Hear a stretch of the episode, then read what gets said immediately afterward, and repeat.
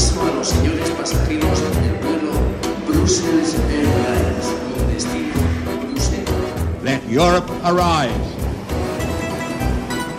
We love Europe. I love Europe anyway. I love it. De la merde, de la merde, de la merde. Du lytter til Kontinentet på Radio 4. Ah, oh, ça oui, c'est du bon travail.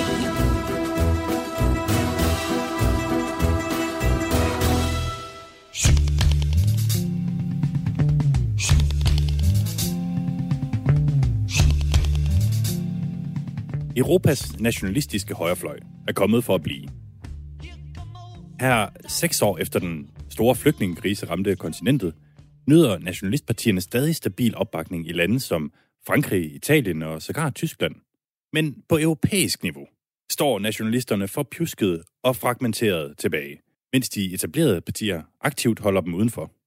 Kan nationalisterne i Europa slå pjalterne sammen og dermed få større indflydelse? Det kommer formentlig an på denne mand. internazionali per creare un grande, forte, unito gruppo che metta insieme Italienske Matteo Salvini, som lige nu gør endnu et forsøg på at forene Europas EU-kritikere, populister og nationalister og skabe en ny magtfaktor i europæisk politik.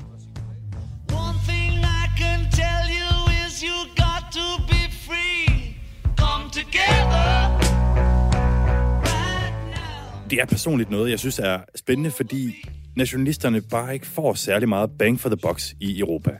Og ikke mindst i EU-parlamentet. Men de er svære at samle under en hat. Og i dag ser vi på, hvor realistisk det egentlig er, ved at zoome ind på fire lande. Danmark, Frankrig, Tyskland og Italien. Jeg hedder Mads Anneberg. Velkommen til. State ascoltando Il Continente su Radio 4. Kapitel 1. Italien. Og vi starter i Støvlelandet, hvor min første gæst kommer fra. Paolo Borgioni, mange tak, fordi du vil være med her i programmet. Ja. Goddag, goddag. Du er øh, lektor i statskundskab ved Roms Universitet, og var faktisk også med i vores allerførste udsendelse for nogle måneder siden. Og så har du jo den lidt usædvanlige baggrund, at du er pære italiensk. Men, Absolut. Men på et tidspunkt så besluttede du dig for at lære dansk, så du kunne snakke med nogle af dine danske venner, som du havde med på Interrail. Er det, Netop. er det rigtigt husket? Det er rigtigt, det er rigtigt. Det startede med Interrace, og så fortsatte det med, så det fortsatte med, med nogle forskning og en PhD i, på KUA på Københavns Universitet. Og, øh, og du er faktisk i, i Danmark i øjeblikket. Du står i vores studie i, i København. Det, som vi skal tale om i dag, det, som vi taler om i det her program, er forsøget på at omdanne den europæiske ydre højrefløj fra sådan en fragmenteret lilleput til en regulær magtfaktor i europæisk politik. Og manden bag det her projekt, han hedder Matteo Salvini. Ja. Hvem er han? Han er øh, en øh, fyr fra øh, øh, Milano-området, hvor Lega øh, stammer fra. Øh, Altså hans parti. Hans parti, ja, ja.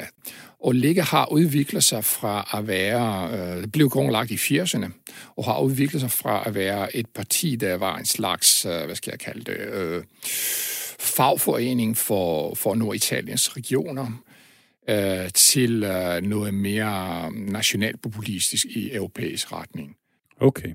Og det, det, som jeg tænker på i den her forbindelse, det er, hvorfor vil Matteo Salvini, som altså har det her regionale afsæt, gerne skabe en stor pan-europæisk supergruppe af højrefløjspopulister?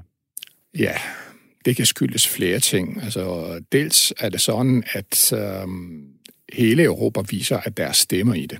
Og han har haft, øh, altså han har været så meget i rampelyset for nyligt, at han kan måske øhm, satse på at blive en, en ledende øh, figur i, det, i den nye øh, europæiske øh, national, øh, nationalpopulistiske eller, eller højpopulistiske bevægelser, som han, øh, som han vil gerne danne.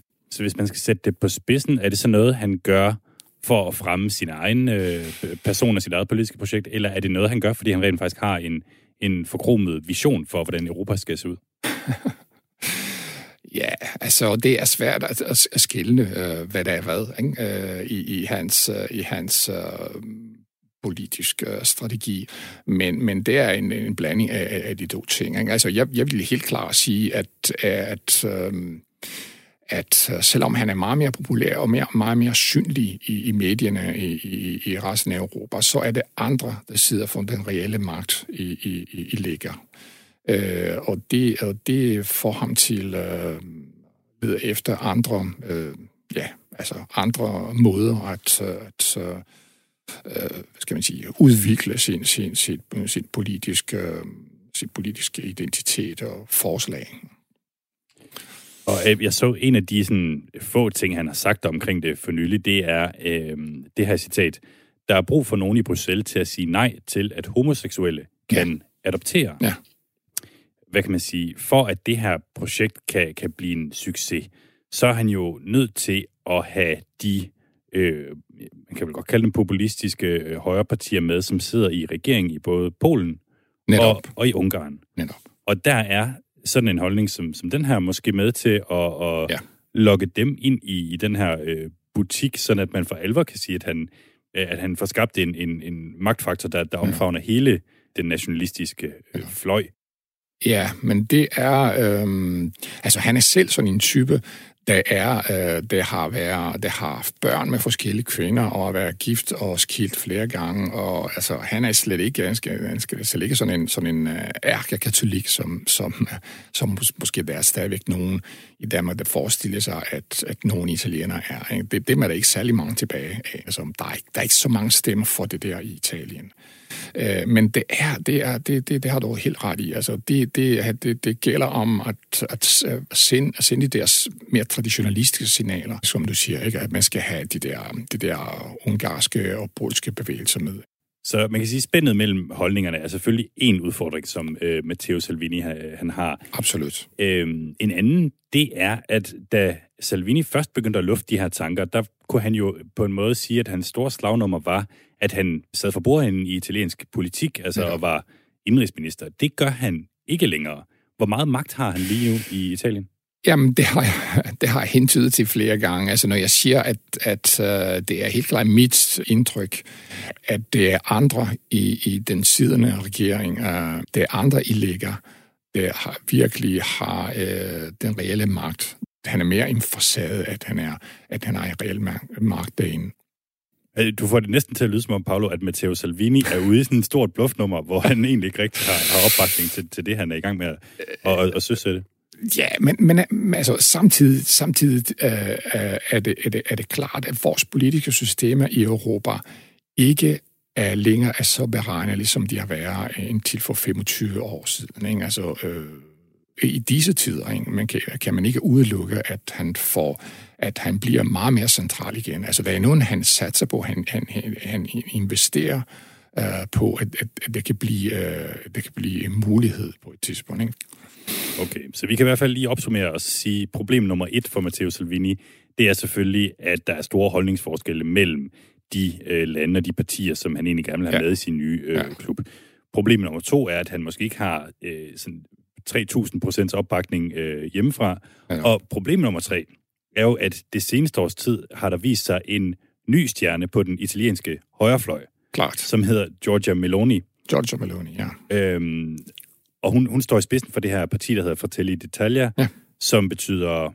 Ja, det betyder italiensk brødre, og det er især vigtigt at, øh, at minde om, at det er de første ord, øh, for eksempel landsholdet, vi alle sammen synger, når vi synger vores nationalsang. Ikke?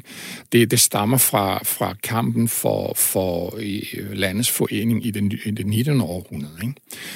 Øh, Så det vil svare til, at der var et, et dansk parti, der hed Der er et yndigt land, eller sådan noget. Ja, ja, ikke? Altså, det er bare sådan, der er et yndigt land, der, der lyder mere, sådan, mere øh, hvad ved jeg, poetisk. Og det her parti, altså de italienske brødre, er jo så gået fra en form for obskuritet i meningsmålingerne Ja. ja. til nu at lægge side om side Ja. ja. med Matteo Salvinis øh, parti Lega på ja, omkring de 20 procent. Altså, hvem er hende her, Giorgia Meloni, der har øh, fået det her parti så højt op i raketfart? Hun er fysisk og geografisk og kulturelt meget anderledes. Øh, øh, øh, f- altså meget forskellig fra Salvini. Hun er en øh, relativt ung kvinde. Hun er øh, lille og relativt spinkel, men han er sådan en mm, sådan stor brød, ikke, som det hedder i, i dagligdansk. Øh, Højre, øh, højre populistiske partier har, øh, har haft det med at være lidt mere ikke? og det, hvad skal man sige, det, det, det repræsenterer noget nyt der, ikke? I, i Italien i hvert fald. Ikke? Altså, det, jeg ved godt, det er anderledes med, med Pia Kærsgaard i, i Danmark. Paolo Borgioni, ja. du skal have rigtig mange tak, fordi du ville være med her i programmet. Ja, skulle det være en anden gang. Meget gerne. Giorgia Meloni har i øvrigt også den fordel i Italien, at fordi alle andre partier, også Matteo Salvinis Lega, har stillet sig bag den nuværende EU-positive regering, ja, så er hendes parti praktisk talt den eneste opposition. Men hun har også noget andet, nemlig et viralt technohit.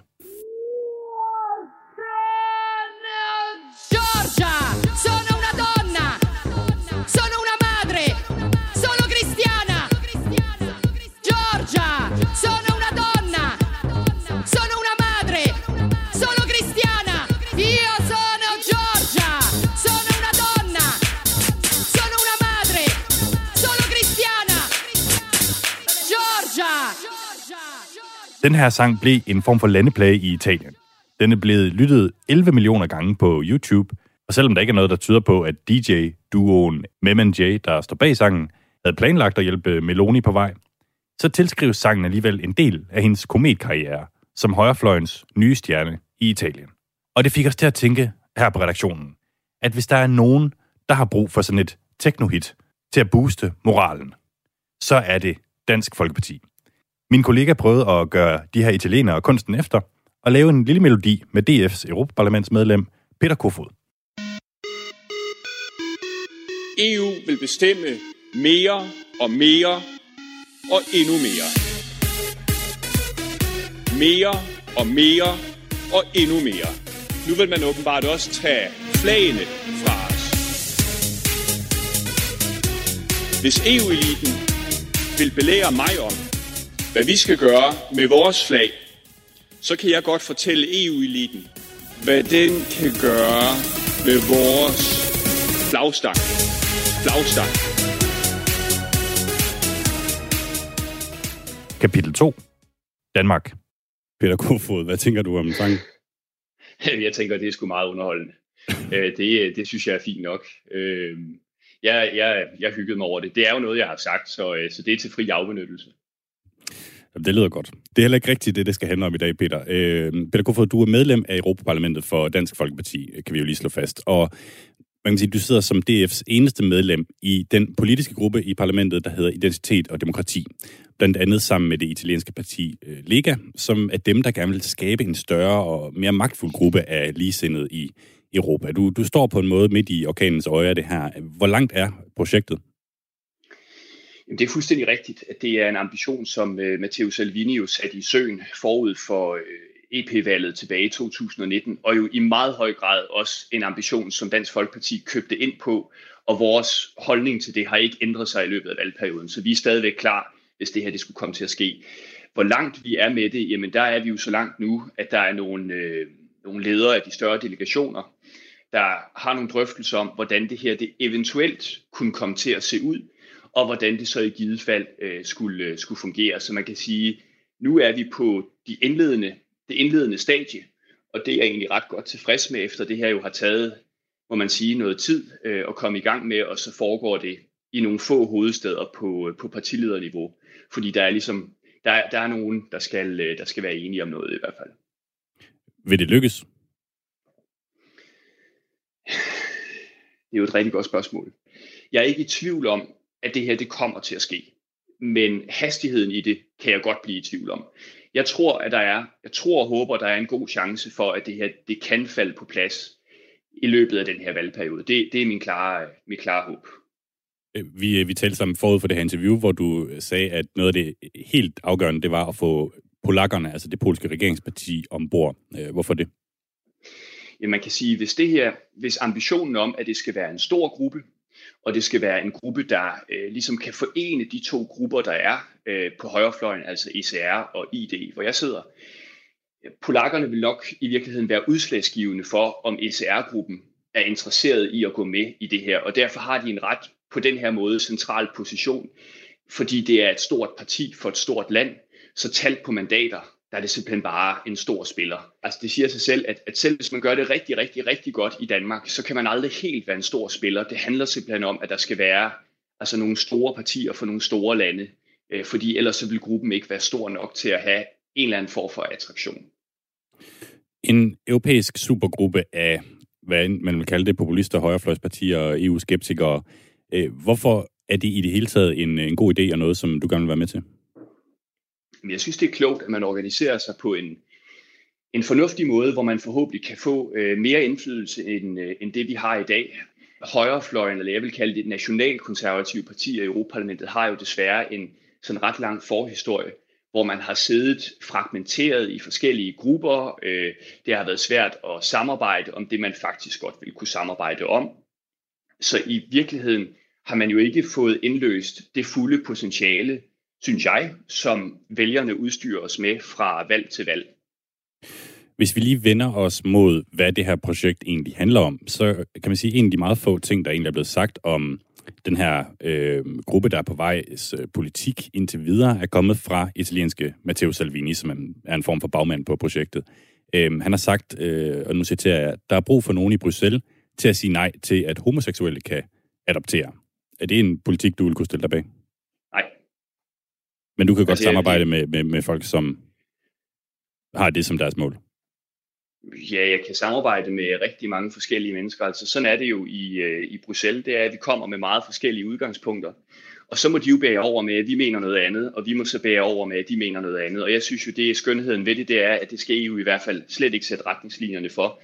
For lige præcis spørgsmål som det, du nævnte, der er jeg fuldt tillid til, at det er noget, det danske folketing, de tager sig af, og det må de sådan set, øh, det må de løse i Danmark. Peter, har du overhovedet fået en invitation til at være med i klubben her? Jamen, det er der faktisk ingen, der har. Fordi lige nu, der foregår det på den måde, at det er øh, nogle enkelte større partier, der taler om, hvordan man kunne forestille sig, at øh, det her det skulle se ud. Så nej, jeg har ikke fået, øh, jeg har ikke modtaget sådan en invitation på glitret papir fra Matteo Salvini, der spørger, vil I gerne være med i, i det her? Sådan foregår det jo ikke. Men jeg vil omvendt sige, at hvis der sker noget, så føler jeg mig meget overbevist om, at Dansk Folkeparti vil være velkommen. Og også et, øh, et højt skattet øh, medlem af sådan en gruppe. Altså i 2019, øh, lige før Europaparlamentsvalget, der sagde du sådan her til Altinget. Ja. Dansk Folkeparti er en ekstraordinært eftertragtet samarbejdspartner for mange partier ude i Europa. Vi har noget, som mange er interesseret i at blive kloge på. Hvis Dansk Folkeparti er så ekstraordinært eftertragtet, Hvorfor er så ikke et af de partier, der, der, der sidder med ombord lige nu? Fordi Dansk Folkeparti har et mandat i Europaparlamentet. Og øh, størrelse, det betyder i den sammenhæng en hel del. Øh, og derfor så er det naturligt, at det er de store hoveddelegationer i grupperne, der i givet fald øh, kommer til at finde ud af, om, øh, om de kan være med. Så kan man sige, så bliver der en anden etape på et tidspunkt, hvis de kan blive enige, hvis de kan finde ud af, øh, at de godt kan sidde om det samme bord, hvis den situation opstår, hvad jeg meget håber på, jamen så vil der jo foregå et, øh, et forløb efterfølgende, hvor en hel del delegationer, både i min egen gruppe, men også i nabogruppen, øh, vil, være, vil være interessante. Så I er for små til at være sådan helt ekstraordinært eftertragtet lige i øjeblikket? Nej, altså jeg, jeg vil sige, at vi er, Dansk Folkeparti er helt ekstraordinært øh, eftertragtet. Vi er bare ikke et særligt stort parti på europæisk plan. Godt. Peter, nu, øh, nu vender vi os lige mod det, som øh, du var inde på tidligere. altså en af de sådan helt fundamentale ting, I kan øh, I måske vil kunne opnå ved at samle jer i en større gruppe, nemlig indflydelse i Europaparlamentet og, og på europæisk niveau i det hele taget. Øh, det forholder sig sådan, at der lige nu er en øh, praksis i gang, der hedder cordon sanitaire, som betyder, at de andre grupper i parlamentet altså aktivt prøver at holde dig og dine gruppekammerater uden for indflydelse. Øh, hvordan ser du det i praksis? Det var faktisk allermest i starten, hvor det handlede om konstituering af delegationer, øh, af udvalgene og af øh, parlamentets ledelse, altså hvor det kom sådan meget synligt og meget stærkt til udtryk i den forstand, at, øh, at vi simpelthen ikke fik nogen kandidater valgt. Der er en fordelingsnøgle, som tilsiger, at alt efter hvor mange sæder man har i parlamentet, så skal man have x antal næstformandsposter, formandsposter, øh, medlemmer af bestyrelsen osv. osv., osv. Og det, det kender vi jo også fra Folketinget, hvor den slags foregår fuldstændig uproblematisk, og partierne får, hvad de skal have.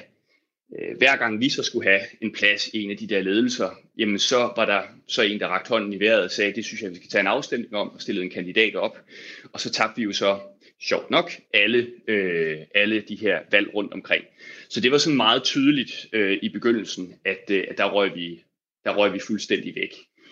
Man vil også kunne se det, hvis vi skal springe frem til 2021, hvis man havde en oversigt over, hvem der var rapportør på forskellige rapporter osv. I, i parlamentsarbejdet, så vil man også kunne se, at vi er, er ret markant underrepræsenteret. Og det er selvfølgelig, det er selvfølgelig trist. Nu tror og håber jeg, at vi kan byde velkommen til Karen Melchior, øh, Peter, som er din kollega i Europaparlamentet, hvor hun sidder for det radikale venstre. Karen, kan du høre os? Så tror jeg, jeg er kommet på. Glimrende. Karen Melchior, hjertelig velkommen til programmet. Tak skal du have, Mads. Peter Kofod og jeg sad lige og diskuterede det her, som man kalder cordon sanitaire. Altså en måde at holde den, den øh, nationalkonservative højrefløj uden for indflydelse i Europaparlamentet, som er en praksis, der bliver bedrevet af, af alle de andre grupper, inklusive din. Karen, hvorfor holder I Peter og hans venner udenfor i parlamentet? Det er, det er ikke så meget Peter, som vi holder udenfor, men det er, det er mere hans venner, fordi at øh, mine venner fra for eksempel Frankrig har det meget svært, hvis de skal ind i en, øh, en valgkamp med nogle af dem fra det, der tidligere hed Front National. Øh, og at deres... Øh, øh, at de dem af Peters øh, franske øh, venner, at de kan sige, at de har fået noget politik igennem. Så derfor forsøger de ligesom at udelukke dem, og vil slet ikke stemme for forslag, selvom de er fornuftige fra dem. Og der er det heldigvis sådan, at vi har en rimelig stor frihed øh, i den politiske gruppe, så jeg kan godt øh, lade være med at følge øh, den der cordon sanitaire, som mine franske kollegaer og spanske kollegaer holder, holder meget stramt i hævd hvor demokratisk synes du, det er, at øh, dine gruppefælder øh, har den indstilling til tingene? Jeg synes, det er en uskik, og man burde øh, se på, hvad man kan samarbejde om, snarere end hvem det er, man samarbejder med, øh, og se på indholdet frem for øh, partifarven af ens kollegaer. Har du gjort noget for at ændre det? Når jeg har været rapportør og ordfører på, på sager, jamen, så har jeg øh, sagt, at man skal stemme efter indholdet, og har enten foreslået, at vi stemmer for, eller at det i hvert fald er en free vote, sådan så at vi ikke bare på grund af, hvilken politisk gruppe man er med i, stemmer imod noget. Peter Kofod, hvis vi lige vender tilbage til dig, så kan vi jo høre også, at det handler også lidt om de venner, du har fået ned i Europaparlamentet. Altså, har du måske sat dig selv i lidt et, øh, et dårligt selskab? Nej, jeg synes, at selskabet det er ganske udmærket, hvor, øh, hvor jeg sidder, det må jeg sige. Øh, og det er en mærkelig tradition. Jeg synes, det er en udemokratisk tradition. Jeg er enig med Peter i, jeg synes, det er en, en, en mærkelig måde at lave politik på, og, og er, er forkert, at man ikke lytter til alle dem, som er blevet stemt ind i parlamentet. Man kan sige her til sidst, øh, Karen Melchior, en mulig løsning på det her problem, det er jo, at øh, den nationalkonservative øh, højrefløj slår sig sammen i Europaparlamentet, så man bliver så store, at man ikke længere kan ignorere dem. Håber du, at det lykkes for dem at, at samle fronten og få mere øh, indflydelse? Det synes jeg vil være en, en ret katastrofal ting for frihedsrettighederne i Europa. Vi ser, øh, hvordan LGBTIQ øh, personer i både Ungarn og Polen får undertrykt deres rettigheder og muligheder for at, at ytre sig. Øh, og det er de venner, som Salvini forsøger at samle. Og det synes jeg ikke er den vej Europa skal. Vi skal have større frihed for den enkelte. Peter, vil resultatet af jeres projekt blive, at øh, frihedsrettighederne i Europa kommer under pres? Nej, det, det håber jeg sandelig ikke. Det er da i hvert fald ikke det, der er mit mål med det. Altså mit mål med det her, det er jo... At Men det kan jo godt være andres mål. Godt. Ja, mit mål det er, at vi får gjort noget rigtig godt for at beskytte vores, øh, vores grænser, og vi i øvrigt også beskytter den, den demo, det demokrati og den indflydelse, der skal være over eget land hjemme i, i, nationalstaterne. Det er, det er sådan set mit, mit mål. Så tror jeg simpelthen, jeg vil sige tusind tak til jer begge to, fordi I ville være med her i dag. Det var en øh, stor fornøjelse, Karin Melker fra De Radikale i Europaparlamentet og Peter Kofod fra Dansk Folkeparti. Tak skal du have, Mads. Mange tak. Vous écoutez Le Continent sur Radio 4. Kapitel 3. Frankrig.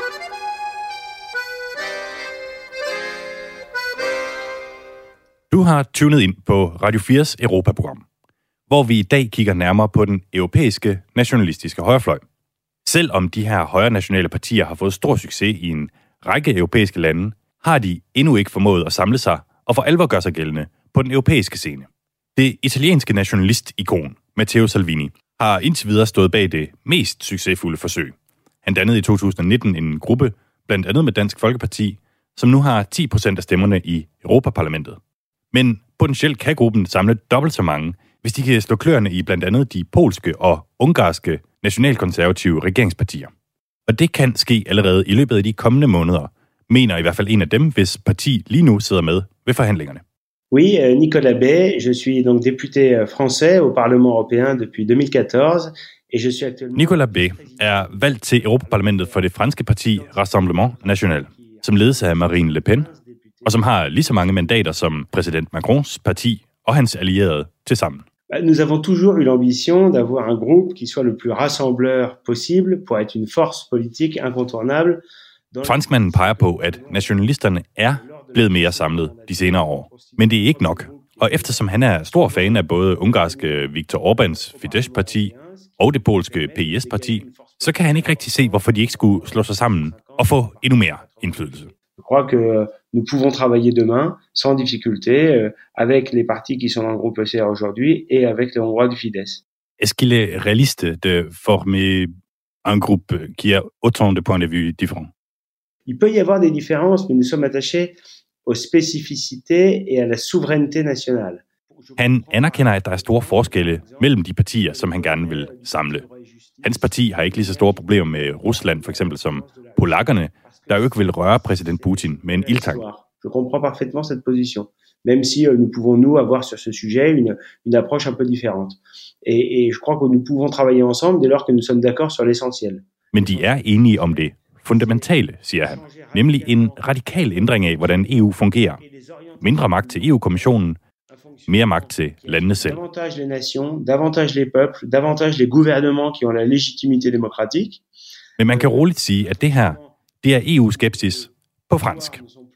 For Nicolas Bay taler ikke om at afblæse EU-samarbejdet eller hive Frankrig ud af unionen. Han vil stadig have, at landene skal samarbejde om at forsvare sine globale interesser og få den europæiske økonomi til at blomstre.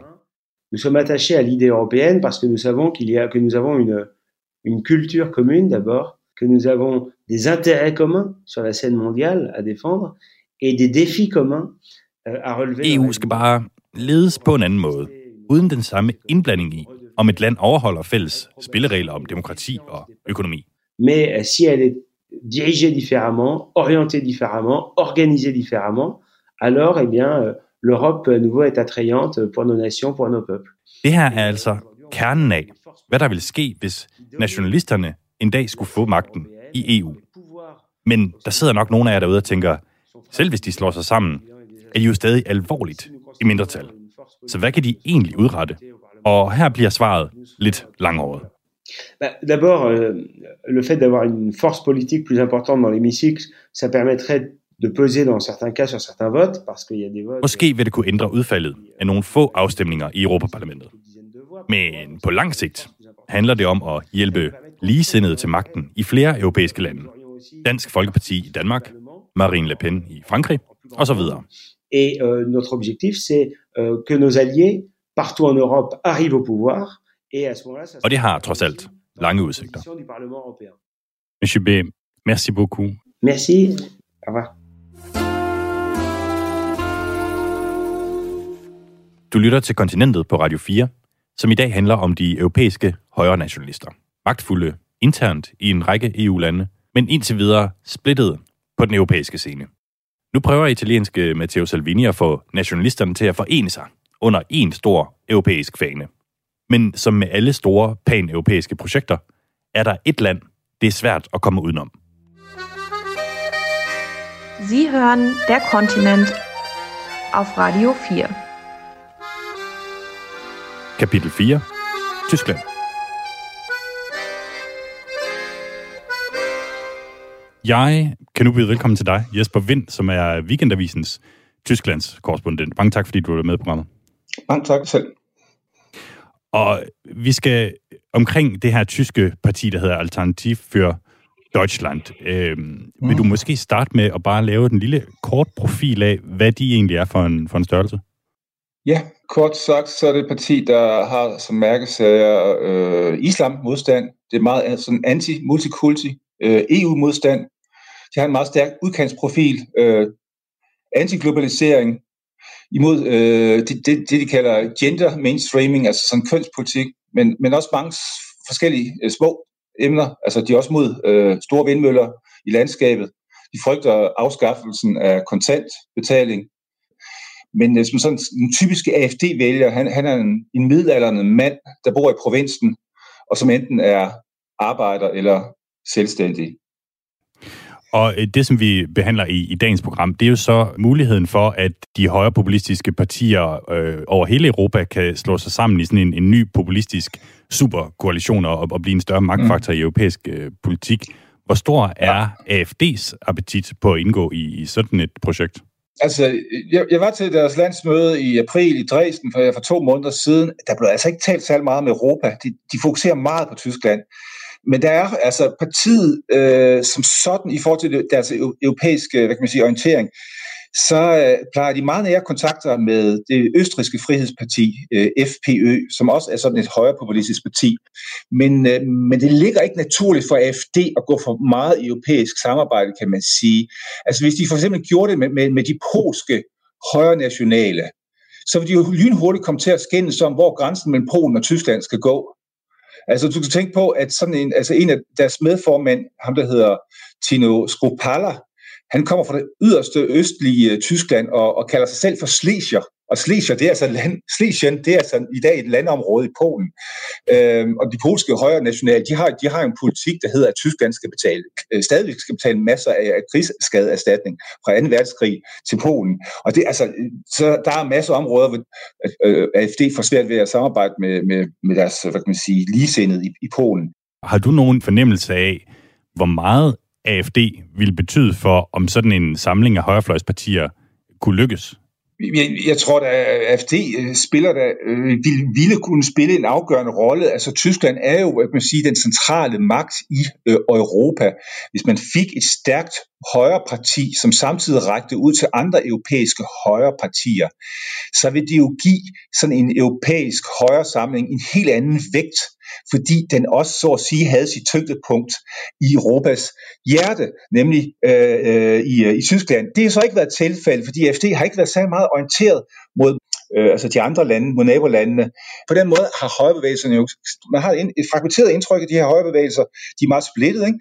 Øh, og den anden ting, man tænker, det er, at de også er meget øh, periferi, altså det er ude i forskellige øh, Ungarn, eller Finland, de sande finder. Man hører hele tiden om lande i, i, i, i, i, i periferien.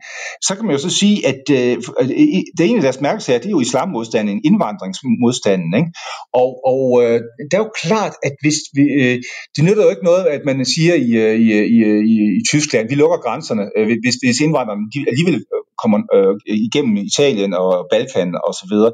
Så, så der kan man sige, at en, en samordnet politik om, at man ser Europa som et hele, men, men til gengæld et Europa med stærke ydre grænser, den, den strategi der, det vil jo være noget, der måske vil være realistisk øh, politik. Altså, man kan sige stikordet Festung Europa, eller, eller Fort Europa, siger man vist på dansk.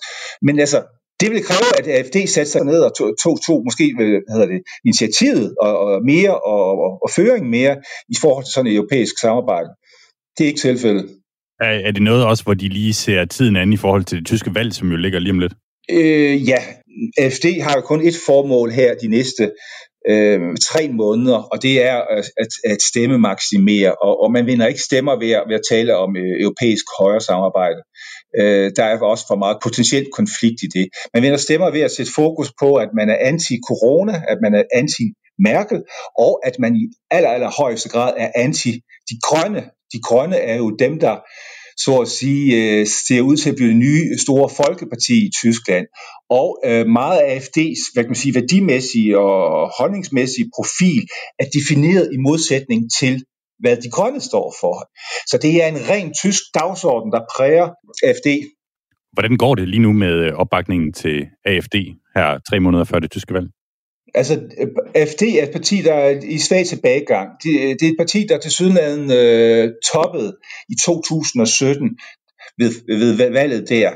Øh, nu er de tilbagegang. Øh, mange havde, øh, havde spået, at øh, de måske ville, ville forsvinde igen, øh, at de ville være en døgnflue, og især var der rigtig mange, der havde håbet, at de ville forsvinde fra den tyske jords overflade. Men AFD holder skansen. Ved valget i 17, der blev de tredje største parti og fik 13 procent af stemmerne. Øh, I øjeblikket ligger de sådan øh, lidt lavere til 11 procent. Man kan sige, at øh, AFD venter måske på den næste flygtningebølge, den næste flygtningestrøm. Øh, så vil det være, øh, når den kommer, så vil Tyskland have et stabiliseret, øh, etableret øh, højre parti, som kan jo vokse derfra. Og øh, på det tidspunkt har AFD måske også fået en leder, som faktisk er, øh, som brænder igennem. Altså man skal huske på, at det her højreparti AFD, siden deres dannelse i 2013, aldrig har haft en særlig dygtig leder, en særlig øh, karismatisk leder, øh, øhm, og, øh, og alligevel har de klaret sig relativt godt. Hvis man sammenligner med, med, med Danmark, altså Pia Kærsgaard har jo været en sindssygt vigtig personlig faktor for, for, for Dansk Folkepartis øh, hvad hedder det, op, øh, opvækst og, og gennemslag i Danmark. Så, sådan, en, sådan en dygtig politikerfigur har man slet ikke haft i Tyskland. Og nu taler vi om, øh, om lederfigurer i det her parti, Alternativ for, mm. for Deutschland. Øhm, I valgkampen her, der har der været meget snak om det grønne partis kvindelige øh, frontfigur. Hun hedder Annalena Baerbock. Øhm, men AFD har jo også i sin øvre ledelseslag sådan en, en kvindelig topfigur, der hedder Alice Weidel, som jeg er mm. blevet mm. ret fascineret af øh, her den seneste uges tid, efter jeg fandt ud af, at hun, hun rent faktisk eksisterede. Altså, hvem er hun? Man kan sige, de her, jeg sagde tidligere, at AFD består meget af middelalderne øh, mænd øh, fra provinsen, og også styres af middelalderne mænd fra, med, med, med, fra, fra provinsen. Øh, og der, øh, altså, den slags folk øh, er ikke dem, der traditionelt synes, at det, det, det er fedt med sådan en, en lesbisk kvinde, der ovenkøbet er gift, og de har øh, børn, øh, altså adopteret øh, børn. Det, det, det, der er bare et eller andet, øh, der, ikke, øh, der ikke er, hvad kan man sige, øh, passer ind i fordommene der. Men netop derfor har, har, har Weidel jo haft mulighed for at få den her ledende post, fordi man har jo tænkt, at, at med Weidel i, i ledelsen har man øh, haft en figur, der, der, der, der, der kunne bevise, at AFD det ikke er et intolerant parti. Nu behandler vi jo det her øh, større europæiske projekt, og det er ikke så meget, der er blevet sagt om det indtil videre, men den store øh, hjerne bag øh, Matteo Salvini har, har sagt et, et par ting om, hvad han forestiller sig, at det skal være. Blandt andet så siger han, at det er jo en, en gruppe, der skal sørge for, at man øh, ikke kan øh, adoptere børn som, som homoseksuel. Altså, og, og det, allerede der går det jo totalt i, i, i, i clinch med det, som den her topfigur i AFD øh, har. Så det, det siger måske også noget om, hvor, hvor forskellige holdninger der er i de her nationalistiske partier. Ja, ja. Øh, det, det er klart. Men hvis det bliver med, øh, med det som platform for det fælles europæiske koalition, så kan AFD jo ikke deltage. Så må ikke det bliver luet ud, eller bliver udtyndet, den formulering der. Jesper Vind, du skal have tusind tak, fordi du vil være med i programmet. Jamen selv tak. Det var spændende.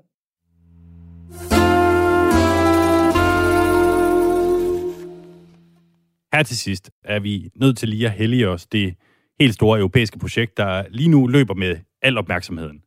Og nej, det er ikke EU's genopretningspakke, det er ikke sanktioner mod Hviderusland, det er Europamesterskabet i fodbold.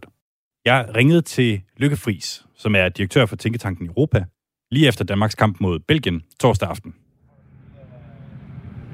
Hallo? Hej. Kan du høre mig? Hej. Ja, det kan jeg i hvert fald. Jeg hopper lige bag min bus her. Øh, nå, ja. Nå, okay. Irriterende. det er fandme... Sikke noget, mand. Ej, det kunne lige så godt... Det kunne lige så være gået den anden vej. Altså, det, men så var bare at sige, at vi var op mod en, en modstander, der lige var den tand mere kynisk. Jeg tror, de har to chancer og laver to mål. Så hatten af for, for Belgien, og nu er der jo ikke andet for end at sige, nu må vi, nu må vi slå russerne, den russiske bjørn, med, de, med 2-0. Så ja. er vi jo stadig videre, hvis de andre resultater flasker sig. Nej, nej, men altså, Belgien har også et godt fodboldhold, og de har måske heller ikke så meget andet at gå op i dernede, så det, det er fint nok. Vi, vi tager den. Vi tager den med Rusland. Lykke Friis. Tak fordi du er med i, øh, i programmet i dag. Du er, du er direktør i Tænketanken Europa, og så har du en, en brændende kærlighed til europæisk fodbold. Grunden til, at øh, du er med her, det er jo ud over den øh, gode stemning, der skulle have været her efter øh, det, der skulle have været en sejr, det er, at du skriver under den her slutrunde en masse indlæg i, i Berlingske Tidene om EM og europæisk politik. I weekenden, der skrev du det her indlæg om, at EM bliver et stort terapirum for de europæiske nationalstater. H- hvad mener du med det? Jamen det mener jeg, at øh, alle har jo hungret efter noget at, at stå sammen om øh, efter coronakrisen, hvor lige vil sige, har jo gjort, at vi har alle sammen siddet i vores sommerhus, i vores øh, lockdown-kontor og så videre. Så det her med at kunne, kunne stå på et, et stadion i fællesskab, eller foran en, en stor skærm, eller bare sidde hjemme med venner og se noget og stå sammen om noget, det, det, det er jo nærmest et terapirum til at komme i, til at, at, at bearbejde øh, hele coronakrisen. Men lige så klart er det jo, der er jo også nogle, nogle lande, som jo så også måske har, har behov for så også at sende nogle signaler, og det kan man jo netop bruge et, et EM til. Altså tage Viktor Orbán fra Ungarn, det er jo ikke noget tilfælde, han før der kommer for alvor styr på coronaen, melder ud, at øh, så og sol, så kommer man til at spille for fulde lægter i, i Budapest, så det har jo været en måde, hvor han kan signalere, at jeg har klaret coronakrisen bedre end andre. Hvorfor har han brug for det? Ja, der er valg øh, næste år, og der kan man sige, så kan det jo være en måde at cementere på. Der kan I se, at, øh, at den politik, jeg har ført, øh, den er så god, så jeg kan noget, som ingen andre kan, nemlig have, have et EM, hvor der er fuldstændig udsolgt. Det, det er jo i hvert fald en, en, god, en god historie. Altså, Lykke Friis, er der nogle af de store drenge i Europa, altså jeg tænker Tyskland, Frankrig og, og så videre, mm. der, der har noget på spil i den her EM-slutrunde, udover selvfølgelig fodbolden? Ja, det er der da. Altså igen, øh, skal man ud i en valgkamp, så er det jo rigtig godt, der kun er en, en god stemning. Øh, solen skinner, og ens hold går langt og så videre. Det, det, det giver jo bare en fornemmelse af, at, øh, at det er en rigtig god sommer, og det er jo dejligt udgangspunkt, når man skal ud og, og vinde et valg. Øh, og det er jeg sikker på, at øh, for eksempel TDU i Tyskland, de håber der på, at, at det kan give lidt medvind. Øh, også nu vaccinerne jo rullet ud og så videre. Men nok ham, der håber nok allermest, det tror jeg, Emmanuel Macron, han fik jo sådan set et rigtig godt øh, VM jo der i 2018 øh, i, Rusland Rusland, og, og de her fantastiske billeder, hvor han jo også sådan præsenterede, repræsenterede Frankrig, inviterede holdet på Élysée-palæet og så videre. Så nogle ting kan man jo godt bruge på at spille en god historie omkring. Det er ikke noget, der nødvendigvis afgør et valg, men man kan godt bruge det til at skabe lidt, lidt momentum. Ja, altså Emmanuel Macron er jo, er jo manden, som øh, for, for ganske få dage siden fik en, en stor lussing af, af en, ja. en fransk mand. Øh, hvorfor har han brug for lidt ekstra medvind i, i de her dage? Jamen, det har han, fordi han ikke ligger specielt godt i meningsmålingerne. Altså, han øh, skal ud i præsidentvalget næste år, øh, og når man ser på det øjeblik, så kan han rent faktisk godt komme i den situation, han ikke kommer i anden runde. Øh, kan også komme i en situation, han kommer i anden runde, og man tager til Marine Le Pen. Og, og der kan man sige, der, der er det her med sådan at, at kunne, øh, kunne have et rigtig godt øh, øh EM, hvor folk kan sidde ude på en stor skærm og drikke lidt, øh, drikke lidt fransk god, god vin og så videre. Den der stemning kan han jo godt på en eller anden måde prøve på at, at lukrere på. Det han, gjorde han jo i hvert fald i 2018. Og så er der selvfølgelig også øh, en kamp fredag aften, som måske bliver sat mm. i et lidt særligt lys. Altså England skal spille mod, øh, Ja. mod, mod Skotland. Hvad, hvad Ja. kan vi forvente os af det, øh, ud over fodbolden? Ja, det er jo nærmest... Jamen, det er jo nærmest en omkamp for, for Brexit, altså, fordi man kan sige, hvis der er nogen, som skotterne ønsker at, at, at slå, så er det jo selvfølgelig englænderne, og især jo et år, hvor, hvor de jo så er røget ud af, af EU, øh, som de fleste skotter jo ikke ønskede, øh, så det er jo også en måde, altså, jeg påstår jo ikke, at spillerne tænker, nu skal vi slå øh, England for på den måde at sende et storpolitisk signal, men jeg er ret sikker på, at, øh, at den skotske førsteminister, Nicola Sturgeon, hun, øh, hun, hun håber vidderligt på, at, at, at man kan slå, at man kan slå, man kan slå England, øh, hvorimod Boris Johnson, han, han satser nok måske på et uafgjort, så er der, så er der, mindst, så er der mindst ballade på, på den front. Er der nogen øh, politiske kontroverser, sådan ud over det, vi allerede har talt om, som har snedet sig med ind til årets øh, EM? Ja, der var fodboldtrøjerne for eksempel, ikke? Altså, hvor øh, Ukraine jo fik øh, lavet en fodboldtrøje, hvor man jo har krem med på, på maven, men også havde nogle slogans, som så faldt russerne for brystet. Og sådan er der jo hele tiden de der små ting. Jeg noterede mig også, at, øh, at franske øh, fodboldtidsskrift L'Equipe, øh, de lavede en, en stor overskrift her i, i forgårs, da, da, da Frankrig jo slog Tyskland, hvor der stod øh, som i 18 man, man præciserede jo ikke lige, hvad det var for et 18, men man kunne godt forestille sig, at det var, det var 1918 og ikke, ikke 2018. det vil sige, altså for første verdenskrig, man refererede til. Så, så selvfølgelig, men det er jo bare, det er jo det, som fodbolden kan. Den kan jo få de her temaer frem og, og minde, om, minde om historien, men noget af det er selvfølgelig også, kan man sige, øh, lir, og hvor man, hvor man driller hinanden, så at sige.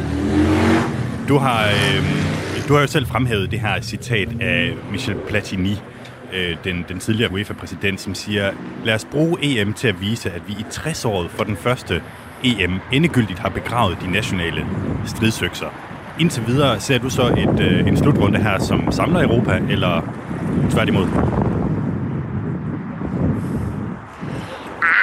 Altså, det, det, er jo det der, det, det er jo det der med, det, det sjove er jo netop den der rivalisering. Øh, det tror jeg altså kommer til at spille en, en stor rolle. Så det er klart, at det her med Christian Eriksen har jo skabt en lidt anderledes stemning, øh, hvor, hvor der er mere sådan, nu, nu skal vi forenes, nu skal vi huske, at det er lige meget, hvem der vinder, og i sidste instans, så er det, så er det overlevelse, det, det, det drejer sig om. Så der er kommet lidt en anden stemning, synes jeg, men jeg er nu ret sikker på, at den kamp, der går i gang med, med England og Skotland, så vil man altså kunne, kunne, kunne fornemme den der helt specielle stemning, og det så man jo allerede med Frankrig-Tyskland-kampen. Og hvis det man lander med, at man så får en, øh, en af de der rigtige bragkampe, hvor man har England, der skal op mod Tyskland, eller der skal op mod Frankrig, så kommer der jo også de der Brexit øh, under toner over det, må man sige. Ja, men, men du har ret i det der i, i weekenden, altså i lørdags, øh, hvor, hvor, hvor der skete den her tragiske hændelse med Christian Eriksen. Noget, jeg virkelig blev mærke i, det var den strøm af støtteerklæringer, der kom, øh, ikke bare fra Danmark, men, men fra hele Europa. Det var ligesom lidt en følelsesmæssig rutsjebanetur for, for alle øh, den aften.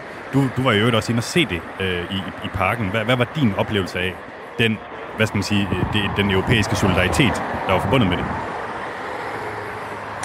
Jamen, altså, det var i hvert fald sådan, at Christian Eriksen, han samlede jo så fodboldverdenen, altså øh, på, på en måde, som, som jeg i hvert fald ikke har oplevet før. Det er klart, han samler ikke hele verden, men han samler fodboldverdenen ved, at, at alle jo simpelthen forholdt sig til det. Øh, at, at han jo faldt om øh, og var så tæt på at, at dø. Og så skal vi jo også have med, at, at øh, Jamen, nu kan man jo tro, at, at det er noget, som vi herhjemme går meget op i. Det gør vi naturligvis ekstremt meget.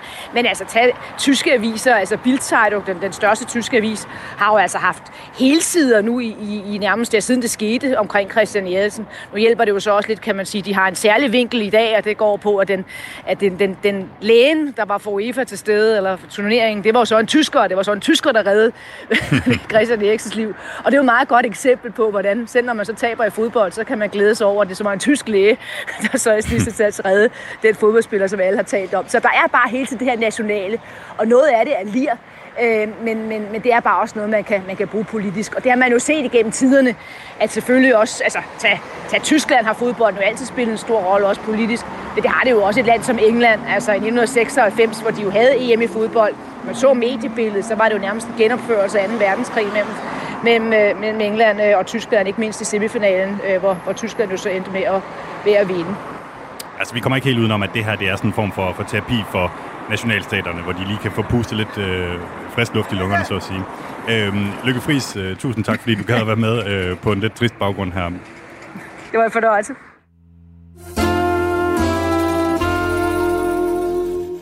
Apropos Christian Eriksen, så spurgte jeg faktisk også Paolo Borioni, som vi jo havde med tidligere her i programmet, hvordan reaktionerne egentlig har været i Italien, hvor Christian Eriksen jo bor og spiller fodbold til daglig. Jamen, det har været, det har været store reaktioner, det er jo klart. Altså, det, det, det, er, det er en spiller, alle kender, og en stærk spiller, som har, skal lige sige, lige har vundet det italienske mesterskab i Italien med Inter. Ikke? Den bedste måde, jeg kan beskrive det på, ikke, det, er, øhm, det er sådan, at øh, jeg tilhører en familie, der har holdt med Lazio, altså i fire generationer. Ikke? Øh, men alligevel blev jeg glad og, og, og skal man sige, jeg blev rørt, sådan der, der, der Francesco Totti, som er en AS øh, Roma øh, myte, øh, tweetede noget med Christian Eriksen, øh, som var noget i retning med, øh, kom så øh, Christian øh, en, en, en nummer 10 på banen, så giver aldrig slip. Og han, det hentyder til, at, at øh, Francesco Totti selv var nummer 10 øh, på ryggen, der har, der har han spillet. Ikke? Og det, det, øh, selvom, selvom man rivaliserer enormt mellem Lazio og Roma, og især mellem, mellem, øh, mellem Lazio-tilhængere og sådan en som Francesco Totti, ikke? så var jeg så glad for, for at læse det der, at jeg, jeg har postet hans tweet i min, på min Facebook-side. Så, så det, jeg, tror, jeg tror, det er en god beskrivelse af, hvor meget øh, det har, det har rørt, så at sige, ikke? mange italienere derhjemme. Ja, altså et eksempel på, hvordan sådan noget her kan samle selv fodboldfans i Rom. Come together.